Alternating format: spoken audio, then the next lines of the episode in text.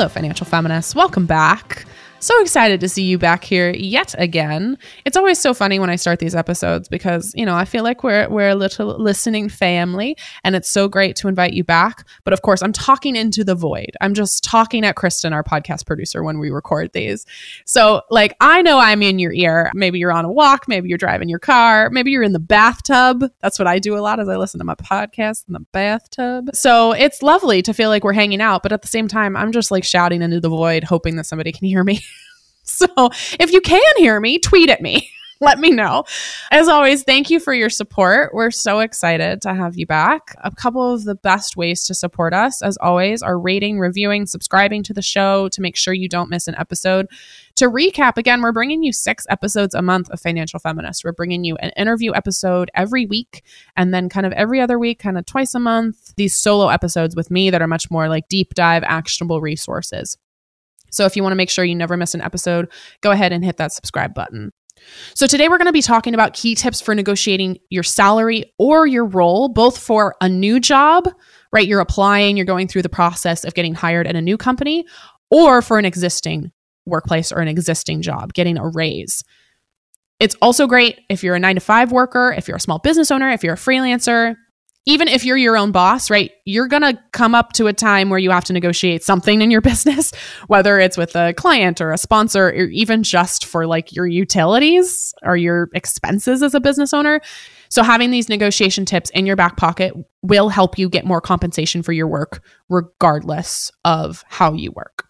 And before we launch into the episode, I mean, uh, you hit play or you hit download. So I'm assuming you're here and you're going to be here for the entire episode. But in case you've hit play and you're a little scared or intimidated, please know that negotiations, they're not as scary as everybody thinks they are. It's a really exciting conversation today in order for you to get paid what you're worth, to advocate for what you're worth in a really smart, respectful way. So if you heard the word negotiate and you're like, curling up into yourself and you're like, Dear God, why? It's okay. We're going to guide you along step by step. We're going to give you some really great tools today. So I promise you, it's not as scary as you might think. And perfect segue, I didn't mean to do that. We have a really exciting win to share with you all about a incredible community member who is able to launch herself into a new role and we're excited to share that voicemail with you. So here you go. Hi Tori and team. I have been working in mental health care for 12 years, the last five of which I've been a trauma therapist in an outpatient clinic, where most people assume that people like me make a ton, if at least not a thrivable amount of money. But in reality, we don't. Despite my experience level, two degrees, and a license, you're incredibly lucky if you make 50K a year, never mind having decent benefits. Which, you know, used to be okay before, as the work is so fulfilling and we can manage it. But now, after years of the worsening exploitation of the working classes, plus the trauma of this pandemic, inflation, all of it, I just got so incredibly weary the past two years and seriously feared that I could no longer afford to keep going in my chosen field. I got into a really dark place, but somehow I kept my eyes open. And then a couple weeks ago, there was a job posting that looked too good to be true, but I went for it. And after years of following your content, and even for this job, using your cover letter template, and I hate writing cover letters, I got it. I got a job offer that gives me twice the money for the same hours I was earning before. I'm more financially secure, and I can literally afford to keep seeing my clients and take care of my communities as best I can. I start the new role in June. I'm feeling so much relief, and I just, I just need to say thank you. Thank you, thank you. It's invaluable. Thank you. That was such a great win from one of our community members. Thank you so much for sending it in. We shared that one with our whole team on Slack. We were just so excited. If you have a win to share, if you have a question, again, if you have a Timothy Chalamet spotting, you can leave us a voicemail. It is linked down below in the show notes as always. So we would love to hear your questions. We would love to hear what kind of episodes you want to see, what kind of questions you have. It always just makes our day, especially when we get voicemails in your own voice. It just makes us really happy. Today's episode is a very timely one. The Great Resignation is still going strong. For those of you who haven't heard, the Great Resignation is this thing that's been happening over the past couple years where people are just up and leaving their jobs. They're like, fuck this shit, I'm out. And it's been a really interesting, both as somebody who, you know, uh, was trying to get hired for a really long time, and as someone who's a career coach, and as somebody now who hires people, it's been a very interesting transition to see what sort of power now candidates have as opposed to companies and what sort of power they have coming in and asking for what they're worth in this great resignation. So, more than ever, we're really seeing women especially ask for what they're worth in their current workplaces and as they're getting and moving into these new jobs. Now is the best time. If you are a job seeker, you're probably in hot demand right now. I've said this before, I'll say this again as a quick caveat. We are talking about negotiation today. We're giving some actionable resources again about how you can negotiate your salary, about how you can approach these negotiations. But we need to mention and we need to acknowledge 80 to 90% of things are outside of our control financially, right? So when we think about what success is in a negotiation, I put success in quotes. It's not getting what you ask for because you can put together all of your negotiation materials, you can present yourself very well and still hear the word no, right? This is why, in addition to these resources around learning how to ask for more money, learning how to advocate for yourself in a smart, respectful way, we also have to change a society that unfortunately stigmatizes women who ask for more money, especially women of color. So please know that we need to define success, quote unquote, success in a negotiation as you stepped up to the plate to negotiate, you prepped your negotiation materials, you thoughtfully asked for more money. That is a successful negotiation, regardless of the answer. And there are so many things, unfortunately, outside of our personal control when it comes to actually negotiating your salary. So, although we will give you those actionable resources to present yourself well, I'm acknowledging and hopefully comforting you a little bit in telling you that there's so much that is outside of your control that has nothing to do with you. And instead, we're going to try to give you examples and resources for the things you can control. A couple of the reasons why it's so important for women to negotiate. The first one is one of the most compelling. We know from statistics that women who do negotiate are earning on average over a million dollars more in their lifetime than women who are not. To put that a different way, women who are not negotiating are losing more than a million dollars over the course of their lifetime. A million dollars. Because when we negotiate, we're not just negotiating for our current salary, right? We're not just negotiating hoping we get maybe 2000, 5000, even 10, 20,000 dollars more. That's pretty sick, right? That happens right up front getting that extra money. But it's not just about that. It's about your earning potential for your entire life. Because then when you switch jobs in, let's say, three, five years, you're then going to most likely be earning more money at that next job because your salary increases over time, right? Think of it as a chart. Your chart will go up as your salary keeps going up. But if you haven't negotiated, at that next job, you hopefully will be earning more money than you were before, but less because you didn't negotiate. So it's not just about the amount of money that you're getting immediately, right? The amount of money that you're receiving with a higher salary in, you know, the present moment. We have to think about our earning potential for our entire lives. We also, of course, have the wage gap, right? 78 cents to a man's dollar, depending on the statistics you read. And of course, these stats are even worse for women of color. One of the best ways we have that's in our control to lessen this wage gap is by advocating for what we're worth. So, in addition to losing a million dollars by not negotiating, we are limiting the impact that we could have in lessening that wage gap. In addition, the more money that you receive by negotiating, the more benefits you have, gives you a larger ability to be able to save, to be able to invest, to be able to pay off debt, and just to be able to plan financially, right? More money means more options. We've said this before, we'll say this again. Money means options, money means choices. And of course, if you get more money, you have more flexibility. You can afford a slightly bigger apartment that feels more comfortable. You can afford to pay off your debt faster. You can afford to fund your emergency fund. You can afford that kick ass vacation to Italy that you've always wanted to go on. Right? You have more options when you have more money, and you're able to accelerate yourself, like put yourself on a rocket ship to achieve your financial goals sooner. There's three times that are probably the most common for you to negotiate. The first is when you're starting a new job when you're applying for a new job, right? companies actually expect you to negotiate. I feel like this blows people's minds. Companies expect to have a conversation about compensation, especially when you're first getting hired. And you actually have more power when you first start a new job and you negotiate then than you, unfortunately you'll have during your entire tenure of employment. It's so important for you to negotiate always, but especially when you're getting into a new job.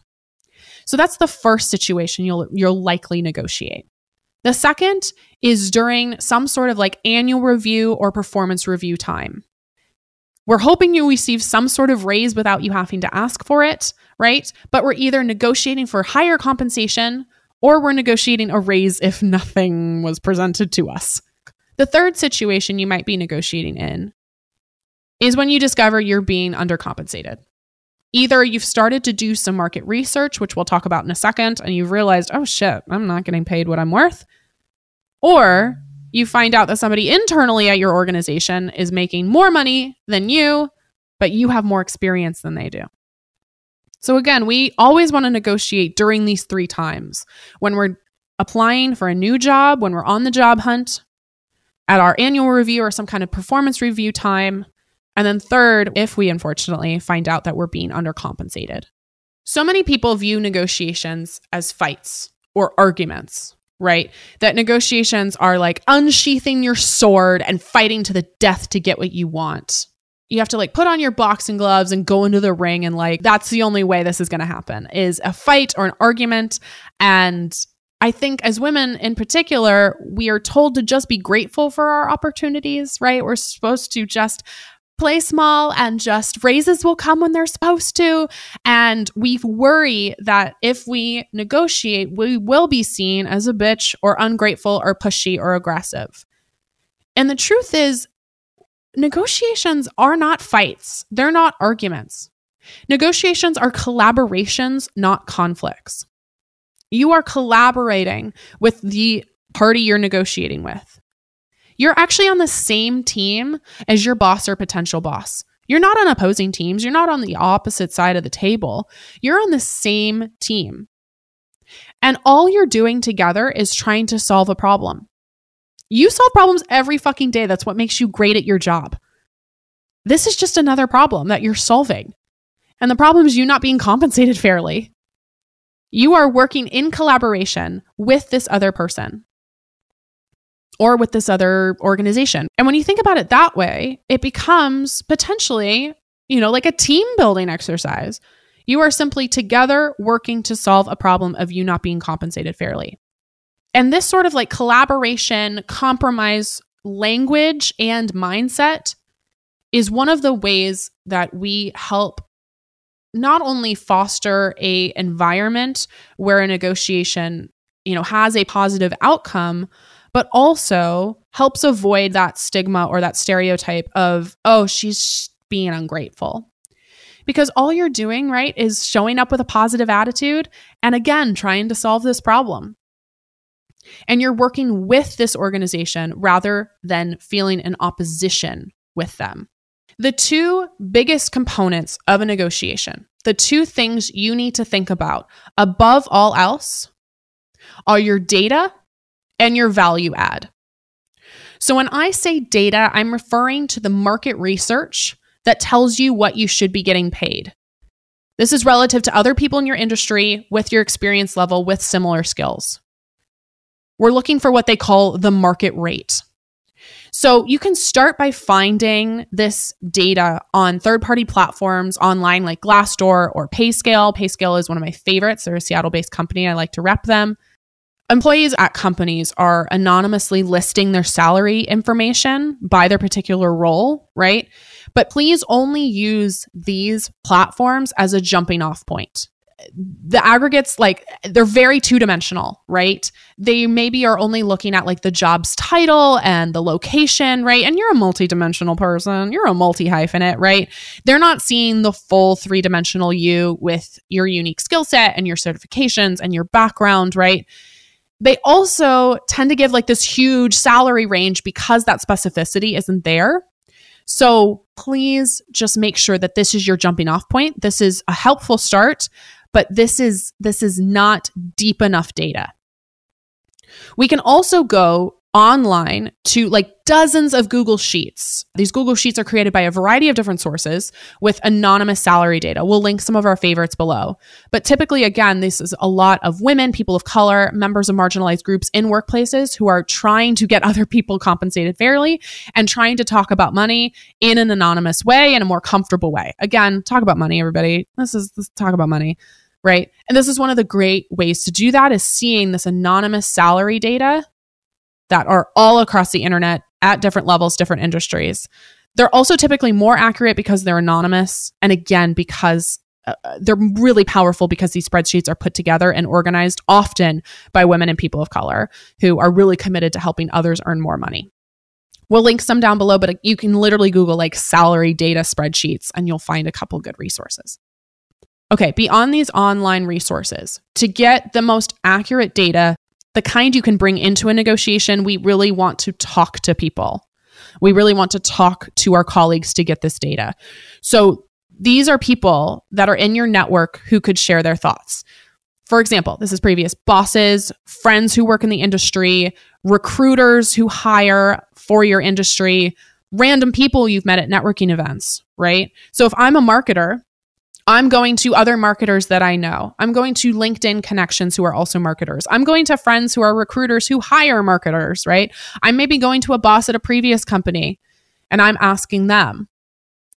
Here's what you say you go, Hey, based on the job description and the skills and experience you know I have, what should I be getting paid? If you have the job description, give them the job description, right? Literally present them the job description for either your current role or the role you're going for and say, hey, based on what you know about me and my experience and skill set, what would you price this role at? This conversation is going to be a lot more specific to you and to your unique situation than a random entry on Glassdoor, right? So, Glassdoor, PayScale, these are great resources for jumping off points. We can go to those salary data spreadsheets online, but we really want to have conversations because we're trying to get the most accurate data possible. The reason we're presenting data is we can't just waltz into a negotiation and be like, I deserve a million dollars and I want a million dollars, so pay me a million dollars, right? That doesn't work we all want a million dollars, right? But unless the data is telling us we should be able to ask for a million dollars, unless your market rate is actually a million dollars, that doesn't look too great. You can't just pull a number out of the air. I see this a lot in negotiations is people kind of tally up what their expenses are every month and let's say those are like $4,000 and so they go, "Okay, I need to be making at least $4,000 a month, so that's what I'm going to ask for." You probably are deserving of more money than that, A. And B, we should not be using our monthly expenses as the amount of money we should be making. We should be using instead the market data and the market rate to figure out what we should be asking for. We're also most likely talking to very data driven people. I can't tell you the amount of times in a negotiation, you know, with my boss or with a potential boss where they literally said, okay, like, where'd you get that number? And then I get to pull out all of the data, right, that I've done, all of that research I've done, and show them, hey, I got it from this source and this source and from these conversations with these kind of people. You're talking to data driven, very analytical people, right? And therefore, you need to speak their language. You actually need to take a lot of the personal out of this and make it very, again, analytical, very numbers based, you're asking for more money based on this data. And by presenting this data to them, again, you're more likely to succeed in a negotiation because you're showing them data that actually has nothing to do with you. It's completely impartial, it's third party data. So, again, we're turning at the beginning to online resources, but in order to get the most accurate data possible, we're turning to colleagues, right? We're turning to people who can analyze what we should be getting paid on a more three dimensional level. The second part that helps us figure out our market rate is your value add. I hope this goes without saying that this is like not to be taken as your value as a person, right? Your value add is more about creating specific metrics out of what you and uniquely you are able to bring to your work. I'm thinking about questions like How much money did you save your company over the past year?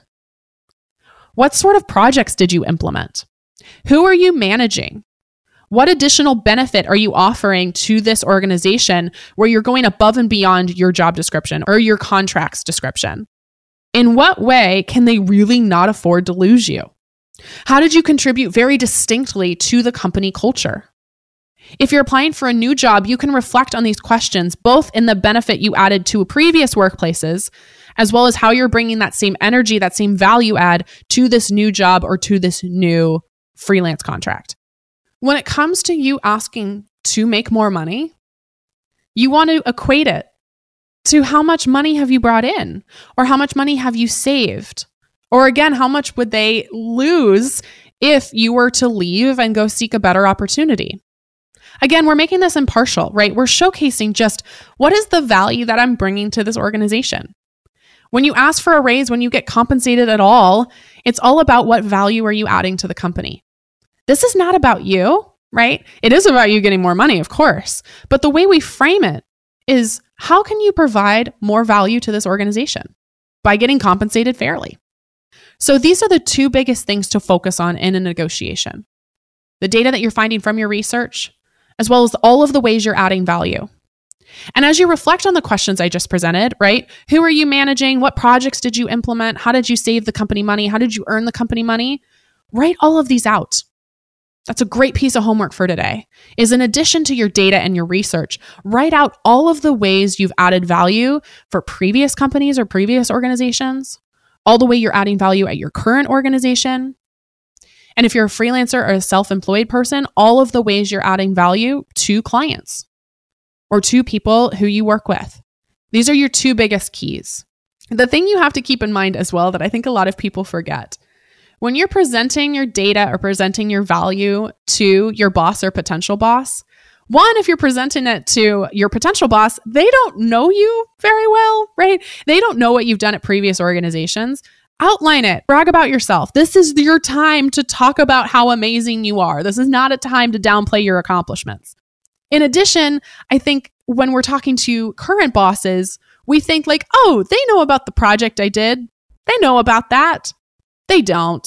Or they know part of it, right? They didn't know that you like saved Susan's ass at the last minute because Susan forgot to, I don't know. I don't know why I'm picking on Susan. but like they don't know everything, right? They don't know the full extent of the project. They don't know your full contribution. They got their own life, they got their own problems that they're worrying about. So if you feel like you're being redundant or you feel like, oh, I'm presenting something they already know, A, present it again regardless. And B, they probably don't know. This is why it's so important to outline your value. One of my favorite tips and tricks for making all negotiations easier is keeping a like wins document on your computer or on your phone, on the notes app of your phone. Because one, you know, we're not negotiating all the time. We're probably negotiating, you know, of course, when we get a new job, hopefully, we're negotiating when an annual review comes up, right? Or maybe when we find out Chad is making 20% more than us, but we have been here three years longer than Chad, right? So we don't remember what happened six months ago. We don't remember that project we implemented or that fire we put out or the money we saved the company. Like, I barely remember what happened last week, yet alone, you know, the thing I did four months ago. So keep a wins doc on your laptop, in your email, someplace that you can go. And every time you get an attaboy from your boss, every time you accomplish something big, put that in your wins doc. We do this, of course, to make our negotiations easier, to remind ourselves of how badass we are. But also, when you're having a really shit day, it's really beautiful to go back and be like, actually, I am amazing. Okay, great. It's a dual purpose tool. Ultimately, a negotiation is way more data compiling, right? Figuring out what to say, specific scripts, what to do if they say no, all of those particular things. So, this episode has just scratched the surface on all of that. We have both free and paid resources on our website for you to be an even better negotiator, for you to prep for this negotiation. Again, I think a lot of the hangups are like, what do I say when I actually like ask for more money. So we have all of those scripts in our amazing course called Navigating the Negotiation. I have been a negotiation coach now for like four years, three years, four years. And I have been able to get women more salary and benefits year over year. I think we're up to the point now where I've gotten them like $2 million, $3 million over the course of these past couple years in more salary and benefits. So, in addition, again, to our free resources about negotiating your salary, about prepping for job interviews, we also have our best selling course called Navigating the Negotiation, which gives you exact scripts about how to negotiate your salary, about how to prep your materials, about particular situations and how to prep for those. Again, what to do if they say no. We have all of that linked in our show notes. As always, financial feminists, if you enjoyed the show, please rate, please share, especially share this episode with someone in your life who's about to start negotiating. I think that, again, this feels uh, potentially really scary or really intimidating. And we don't do scary or intimidating ever here at Financial Feminist. So I would love for you to share this episode with somebody in your life who needs it. And as always, we will see you back here next week, Financial Feminists. Thanks for being here. Talk to you soon. Thank you for listening to Financial Feminist, a Her First 100K podcast. Financial Feminist is hosted by me, Tori Dunlap, produced by Kristen Fields, marketing and administration by Karina Patel, Olivia Koning, Charisse Wade, Alina Helzer, Paulina Isaac, Sophia Cohen, Valerie Oresco, Jack Koning, and Anna Alexandra. Research by Ariel Johnson, audio engineering by Austin Fields, promotional graphics by Mary Stratton, photography by Sarah Wolf, and theme music by Jonah Cohen Sound. A huge thanks to the entire Her First 100K team and community for supporting the show. For more information about Financial Feminist, Her First 100K, our guests, and episode show notes, visit financialfeministpodcast.com.